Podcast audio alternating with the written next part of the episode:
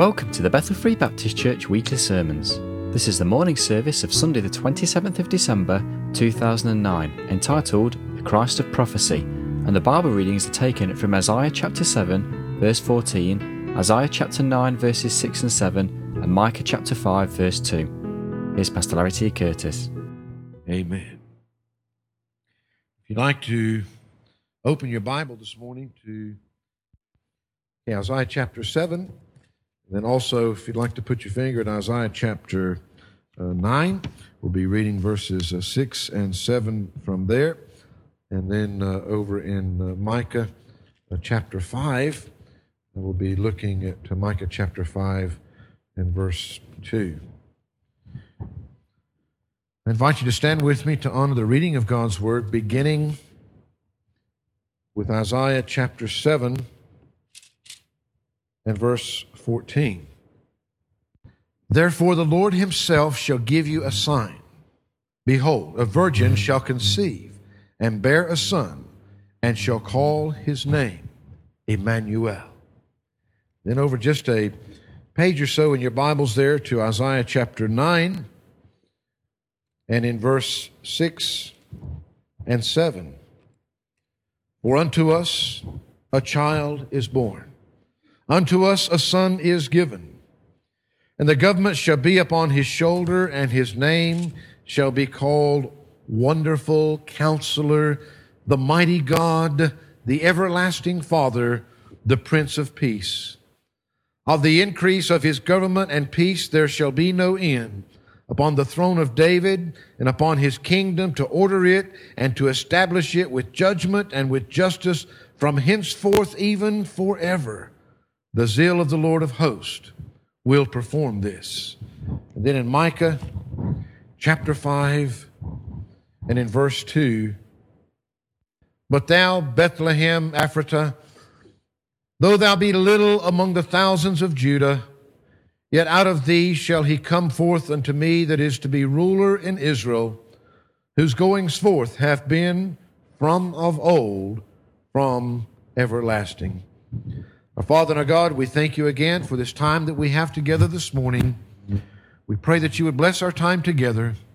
Father, that you would uh, anoint and uh, that your Holy Spirit would take and use thy unworthy servant to uh, speak, Lord, through, uh, through your name and through thy power. Lord, you know the needs of the hearts of each individual here today. We do pray, Lord, that you would meet those needs as only you can for your glory and your honor alone. In Christ's name we pray. Amen and amen. A simple thought for just a few moments this morning. I guess that uh, we read these scriptures often in the, in the Old Testament, the prophetic verses looking uh, forward still to uh, the coming of the Lord Jesus Christ, written hundreds of years uh, before that he ever came to this earth.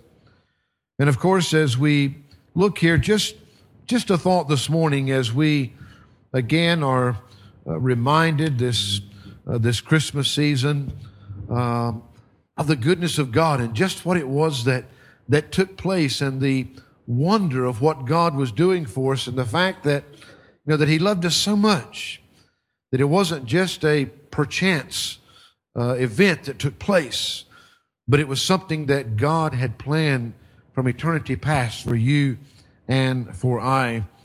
First of all, we find here in Isaiah chapter 7 and in verse 14, the Word of God said, Therefore the Lord Himself shall give you a sign. Behold, a virgin shall conceive and bear a son, and shall call his name Emmanuel. If anybody has a mobile phone on, please, please help us by switching it off for us because that uh, that brings the interference. It gets these uh, these waves between this wireless recording equipment not going what way to go, and and things getting in between it. That would be a great help to us this morning. So we find that uh, uh the first of all here, as we look here, therefore the Lord Himself shall give you a sign. And notice that the the next word in the next word in the Old Testament there is behold. In other words, it's really to get your attention. Attention. Uh, you're going to look at something that is very important the anticipation that the prophet Isaiah has as, as these words are being, being uh, inspired through the Holy Spirit to pin down here. And of course, they're looking with anticipation towards something that is yet to come. And you know, you wonder, you know, so many times when these prophets were writing these words down, you know, what a wonder it must have been to their own mind because sometimes they were writing about things that, that in one sense, it didn't make any sense whatsoever to them. In the natural, in the physical, I mean, the anticipation of a virgin bringing forth a son. And of course, we find that the interesting thing is, is that God is writing through this prophet to proclaim a truth of something that is going to have it.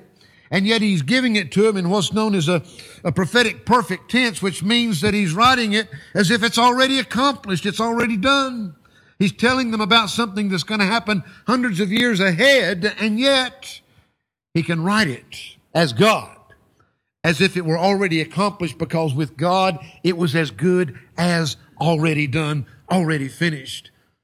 See, even though he's writing about the future, it's a completed act in the future. Behold, he says. Now remember, this is the Lord himself that's going to give them this sign. It's going to be a birth like no other birth that they've ever seen or heard of before. Behold, a virgin shall conceive. A virgin. And literally there, if you want the, the, the A could be put in the, the virgin. There was only going to be one birth like this. A virgin was, was pointing to one specific, definite virgin that was to come, a definite woman that was in view. A virgin. Now, the most common word that was used for virgin in the Hebrew was a word called Bethula. But occasionally the word Bethula could refer to a married woman. And so God didn't use that word here because even though that it was often used to designate a virgin, it could designate somebody that was already married. But in this case, he used the word Alma. Now, yes, sometimes, and in some of the new translations, in fairness, it could be translated young woman. But it was a word that always signified virginity. You see, the truth was that in the Hebrew, it was unheard of for a young woman not to be a virgin. And the young woman that was spoken of by the term Alma was a virgin always. And so God didn't even use the most common word that would speak of a virgin that could possibly mean something else, but he used a word that would always in every situation so that there was absolutely no question as to what he was talking about here. We find that even prominent Jewish scholars say that Alma would always be translated into Greek to the word parthenos, which always, always, in every instance, speaks of a virgin. And so I want you to know that even though that sometimes, sometimes those words are backed away because intelligent people would say that it could be translated this way. Yes, but the way that that would be translated could not ever, ever, ever be conceived in our terminology, in our words today. The word that was translated here specifically always spoke of one that was still a virgin. Behold, a virgin shall conceive. Now it's interesting though because the words shall conceive is literally still as all of this statement is being written in the fact that it's already accomplished. She is pregnant. She is conceiving. The whole context here shows that the virgin is actually pregnant with child and yet still a virgin. No question whatsoever. He says that God is going to give you a sign. This one that is going to be born He's going to be born of a virgin, of a woman that's never had a marital relationship. and she is going to conceive. But even in that state, she is still a virgin, a woman that has never been touched by man before. We find that he goes on and he says, Behold, a virgin shall conceive and bear a son, and shall call his name Emmanuel. Emmanuel. You know, many times we have to go back and trace back and check back and try to understand what some of the words mean because they're words that are not common to us anymore, but God Himself goes to the trouble to translate this one for us right in His own word, Emmanuel, meaning God with us. Can you imagine the prophet Isaiah as he sat there penning these words under inspiration? Behold, this is pretty important stuff. The Lord Himself is going to give you a sign. This one is going to be born like no other ever, ever. A virgin. A woman that has never been touched in the flesh.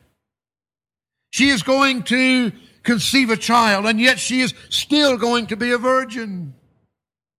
And she's going to bear this son, and his name is God with us. God coming to this earth to be with you and I. Matthew chapter 1 and verse 23 quotes this passage right here as being fulfilled, that which was spoken of the Lord by the prophet. That's what you're seeing happen. There's absolutely no question in God's word that exactly what Isaiah was saying here 700 years before is precisely what was taking place in Matthew when Jesus Christ was being born. Notice just over in the scriptures in chapter 9. Notice when he goes on to us in verse 6, we just sang these words to music For unto us a child is born Unto us a son is given. A child is born as just in a birth that has brought each and every one of you into this world, every human being, a child is born. But at that child that's being born is a son that is being given. Because we've already seen that he's being born in a birth that is like no other. In other words, we have coming in human birth, a divine gift from God Himself, from heaven Himself. He's being born here as a human being, but He's being given as the very Son of God Himself as a gift to you and I. I'd like to read an illustration to you that I know that I read to you either last year or the year before, but I thought it was so fitting here as I was reading these scriptures, and I know there's some of you that haven't heard it, and those that have, hopefully it'll be a blessing to you again as it was to me. It was once a man who didn't believe in the incarnation or the spiritual meaning of Christmas. Matter of fact, he was completely skeptical about God in the first place. He and his family lived in a farming community.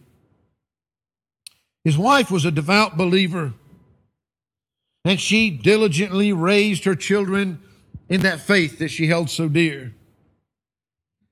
He sometimes gave her a hard time about her faith and even sometimes mocked her religious observances of Christmas and such.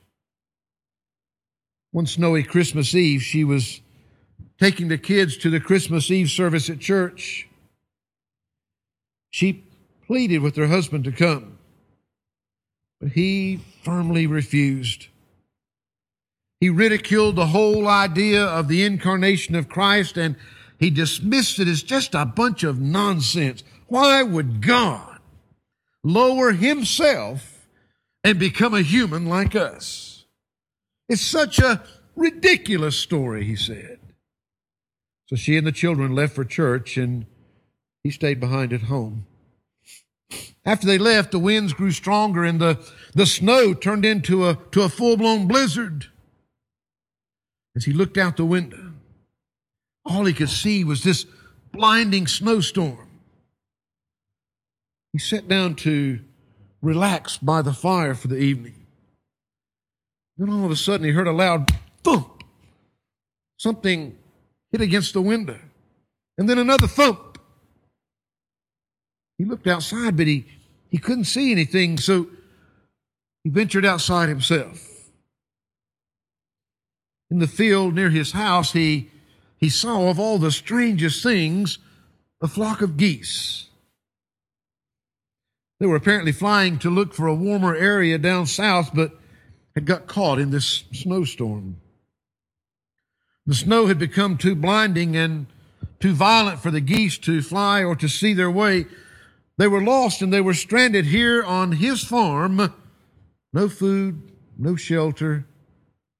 They just fluttered their wings and flew around in circles around the field, blindly and aimlessly. He couldn't help but feel compassion for them and wanted in some way to help them. And he thought to himself that the barn would be a great place for them to stay. It's warm and it's safe. Surely they could spend the night there and wait out the storm until it's finished. So he walked over to the barn and he opened the barn doors for them and he waited, watching, hoping they would notice the open barn and go inside. But they just continued to flutter around aimlessly. They didn't notice the barn or realize what it could possibly even mean for them. He moved closer toward them to get their attention, but they just moved away from him out of fear. He went into the house and he came back out with some bread. He broke it and he made a bread trail leading to the barn, but they still didn't catch on. Starting to get frustrated, he went over and tried to, to shoo them, to run after them, to chase them into the barn. They just got more scared and they began to, to scatter into every direction except toward the barn. Nothing he did seemed to get them to go the right direction, to go into the barn where there was warmth and safety and shelter. Feeling totally frustrated, he exclaimed, Why don't they follow me? Can't they see this is the only place where they can survive the storm? How can I possibly get them into the one place that'll save them? He thought for a moment and he realized that they just won't follow a human. He said to himself, How can I possibly save them? The only way would be for me to become like the geese. If only I could become like one of them, then I could save them. They would follow me and I would lead them to safety. He stood silently for a moment as the words he just said reverberated back to him in his own mind. If only I could become like one of them, then I could save them. He thought about his words. He remembered what he said to his wife. Why would God want to be like us? That's so ridiculous. Something clicked in his mind as he put these two thoughts together. It was like a revelation, and he began to understand what the incarnation really was all about. We were like the geese, blind, gone astray, perishing. God became like us so that he could show us the way and make a way available to save us. That's the meaning of Christmas, he realized in his heart. As the winds and the blinding snow abated, his heart became quiet and pondered this thought. He understood what Christmas was all about. He knew why Christ had come. Suddenly, years of doubt and disbelief were shattered as he humbly and tearfully bowed down in the snow and embraced the true meaning of Christmas.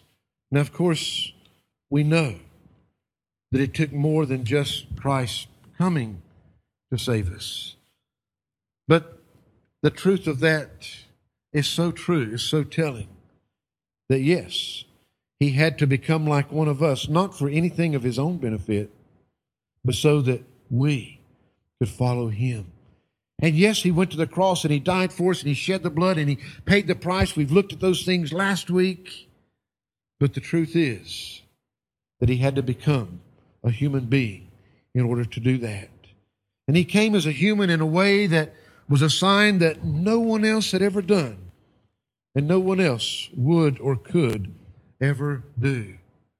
The Bible goes on to, to give us, you know, about this, this child that was born, this son that was given, and the government shall be upon his shoulder, and his name shall be called Wonderful, Counselor, the Mighty God, the Everlasting Father, the Prince of Peace. We find that we're given this fourfold name here Wonderful Counselor. In the Hebrew, it was all one title, what's given to us in, in two words here. And of course, a wonder.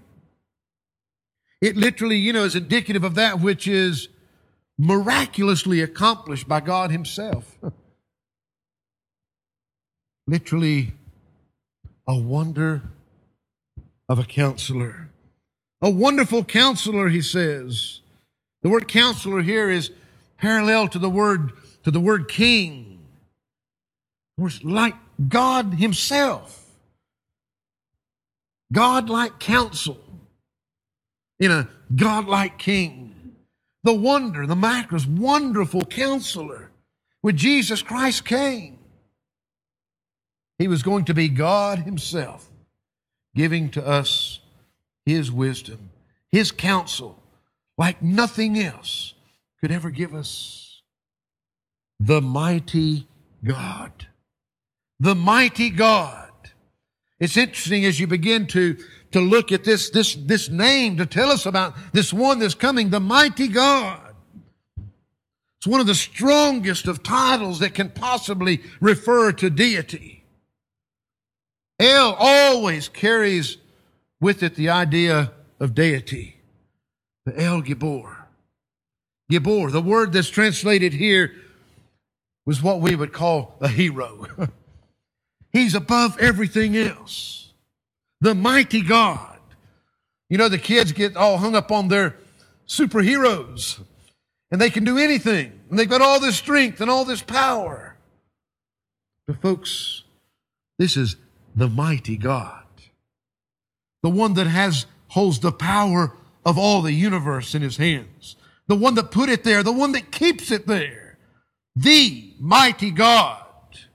And of course, again, it's, it's a simple but a very pertinent passage for those that deny the divinity of the Lord Jesus Christ. Folks, it cannot mean anything else here. The Lord Himself said that this one that was coming, this one that was being born of a virgin, this one that was being born like no other before Him, it would come and bring the wonder, the counsel of God Almighty to man Himself that He is the mighty God, the mighty God, not just a mighty God, but just as the virgin was a definite one, He is a definite one.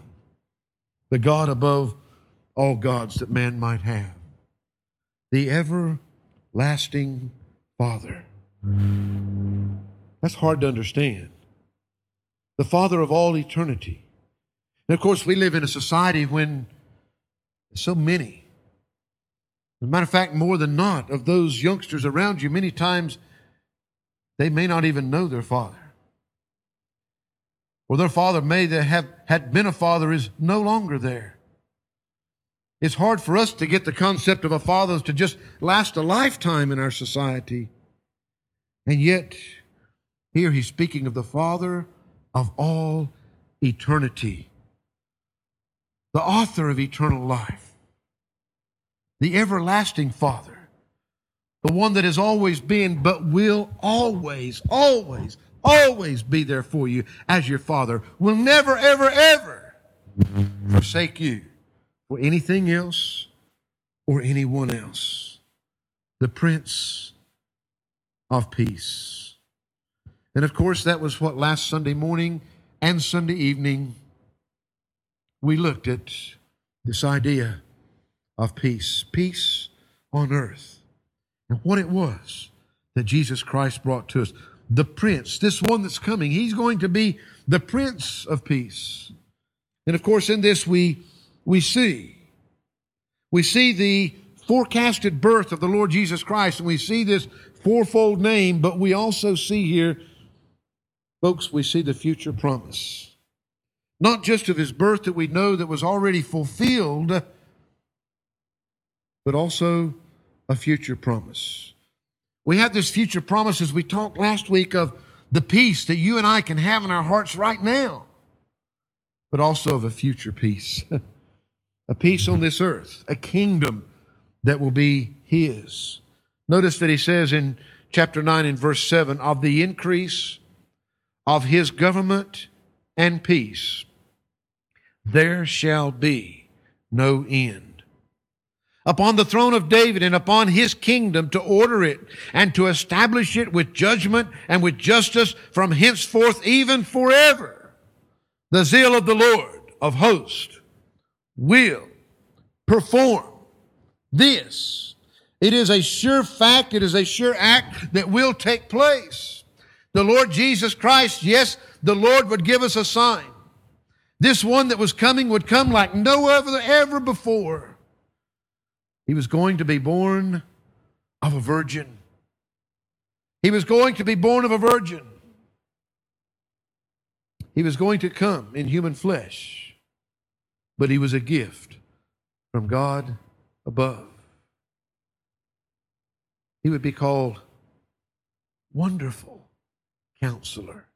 He would bring to you and I the very wisdom and counsel of God Himself, like no one else in all of the world could possibly do. He is the mighty God. He is the everlasting Father. He is the Prince of Peace. And He's coming. And He will establish His kingdom. And His kingdom will have no end. You see, the truth is, if you want to be a part of the physical kingdom that will be set up when He returns to this earth again, you must be a part of His spiritual kingdom right now. It'll be too late then to say, oh, I want to join up and I want to be a part of that. If there's any doubt, if there's not that certainty of knowing, it's easy. It's easy to speak words and say, I'm a Christian, I go to church, I don't do the things I used to do, I don't live like those other people out there. Folks, none of that's got anything to do with being part of His kingdom. Nothing. He can do all those things. But I'm telling you today, there hasn't come the time of recognizing your sin for what it is. Do you realize how sick, how putrid that sin is to God? Turning away from that sin, leaving it behind, and following Jesus Christ with your life. Many people want to follow him with the words, but they're still hanging on to the world. Folks, you're not on the right path. You're on that broad path that seems like it's leading the right way, but the Bible says it'll eventually bring you to destruction. You can't half heartedly follow the Lord. You either follow Him or you don't follow Him. You want to follow the world. The world thinks it's all right. The Lord says, to His kingdom, there is no end. Are you part of that kingdom today? You see, the truth is, is that I could want it for each and every one of you, but that won't do any good. Matter of fact, you can want it for yourself and it won't do any good. It's an act that you yourself. God can sit there and He can offer you that present all day long. You know, it's just like the illustration that we looked at earlier. Safety can be right there, can be right before you. But unless you're willing to mm-hmm. follow the Lord Jesus Christ, you won't never, ever, ever find that safety. You'll never, ever, ever know that it's there. In Micah chapter 5 and in verse 2, in closing this morning, he says, But thou, Bethlehem, Ephratah, though thou be little among the thousands of Judah, Just a small place, little shepherd town, little farming community that uh, of no special significance, yet out of thee shall he come forth. Unto me that is to be ruler in Israel, whose goings forth have been from of old, from everlasting. Folks, again, we looked there last week. We won't dwell there this morning. He's always been, and He always will be. The thing is, what about in your life today? Does He truly reside there? Are you still living for your own flesh? Are you still living for the enjoyment of your flesh? Or are you willing to live for His joy? You see, the Bible says you're better off not to claim it at all than to claim it with your words and be living something different with your actions. He says that really makes him sick because the thing is, you're not only a danger to yourself, you're a danger to those around you. Is that the Christ likeness mm-hmm. they should be seeing in your life? Father, we thank you today as we have come through celebrating yet another Christmas. Lord, as we look at these Old Testament passages, just to be reminded of that which was fulfilled when Jesus Christ came forth. To remind ourselves, God, it was you that planned it. And Lord, it was something that took place exactly the way that you planned it. It was fulfilled with precision. And even here today, as we look back and reminded of who Jesus Christ is, Lord, may He have the rightful place in each of our hearts today. And I can only pray that if there be anyone here today, regardless of what they've said or what they've done, if the surety of Christ being present in their life is not there, Lord, may you speak to their hearts today. Let them know. Help them not to be deceived by religion. Help them to know the reality of the one that came, the gift that was given for their security for all of eternity. For it's in Christ's name we pray. Amen.